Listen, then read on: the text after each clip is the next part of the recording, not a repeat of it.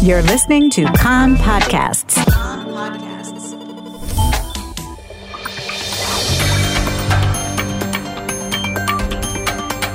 You are listening to the English language news of Kan, the Israeli Public Broadcasting Corporation. Good afternoon. It's 2 p.m. in Israel, Thursday, October the 13th, 2022. This is Nomi Segal with the top news at this hour. The tensions in Jerusalem. Rioting Palestinians clashed with Israeli police in several locations across East Jerusalem last night and early this morning as Israeli security forces continue to hunt for the Palestinian terrorist suspected in the deadly shooting attack at the Shuafat crossing on Saturday night. Rioters hurled rocks and pipe bombs, launched fireworks, and set tires and garbage dumpsters on fire in several East Jerusalem neighborhoods. In Isawiya, two police officers were lightly hurt by shrapnel from pipe bombs that were hurled at them. In Bet Hanina, Palestinians blocked the road and hurled rocks and objects at a car in which a Jewish couple and their young children were traveling, breaking the windows. Next to the Damascus Gate, groups of Arabs and Jews threw rocks at each other this morning. Police said at least five people were arrested for involvement in disturbances. Prime Minister Yair Lapid will hold a security assessment today in light of the incidents in East Jerusalem. Earlier, Defense Minister Benny Gantz spoke of a need to step up both offensive and defensive measures, as well as a public information campaign directed at the Palestinian population in the battle against incitement to terror on social media. At a security assessment earlier this morning at the police headquarters, it was decided to send more forces to the capital and to put reserve border police guard units on call. Against the backdrop of these developments, the Shuafat crossing resumed full activities today for the first time since the Saturday night shooting attack there, in which Sergeant Noah Lazar, 18, was killed. Meanwhile, a security source said that while the situation is still volatile, it is calmer today and attributed the spike in violence yesterday primarily from the strike that was observed in East Jerusalem and frustrated youth being at home. The traditional Jerusalem March held over the Sukkot holiday is underway. Some 10,000 people are expected to march via three routes that will converge in Gan Sacher from Ammunition Hill, from Mount Scopus, and from Safra Square in the center of town.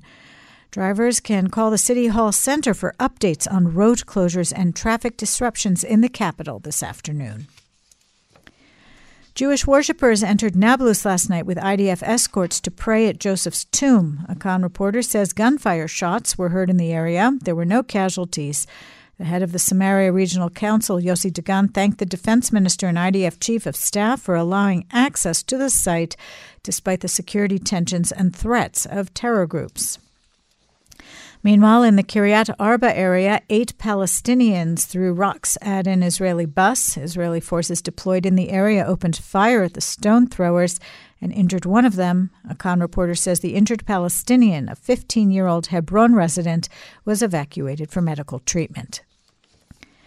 The Israel Lebanon maritime border deal. Lebanon's deputy speaker of the parliament, Elias Bou Saab, says Israeli opposition leader Benjamin Netanyahu's comments regarding the agreement are for his own election needs, and he knows that if he violates the deal, it will keep stability from Israel. Saab told the Saudi network Asharq that the Israeli people know economic interests are more important than wars and clasping hands, and even we in Lebanon are convinced of this. We want stability and not wars. We want to flourish, the Lebanese deputy speaker said. The U.S. drafted agreement on the maritime border was submitted to the Knesset last night for review by MKs. It will be brought before the government in 14 days for final approval. The Attorney General determined that legally the agreement does not require approval in a Knesset vote. A Kan reporter notes that the coalition had considered submitting the deal to the plenum for a vote but concluded there would not be a majority. Earlier yesterday, both the cabinet and the security cabinet gave approval for the principles of the agreement.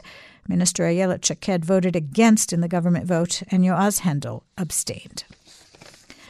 The New York Times reports that Israel has been assisting Ukraine with regard to Iranian drones. A senior Israeli source was quoted by the paper as saying that while Israel has declined to supply Kiev with advanced air defense systems, it is providing it with intelligence information on Iranian made drones that Russia has been using in the conflict.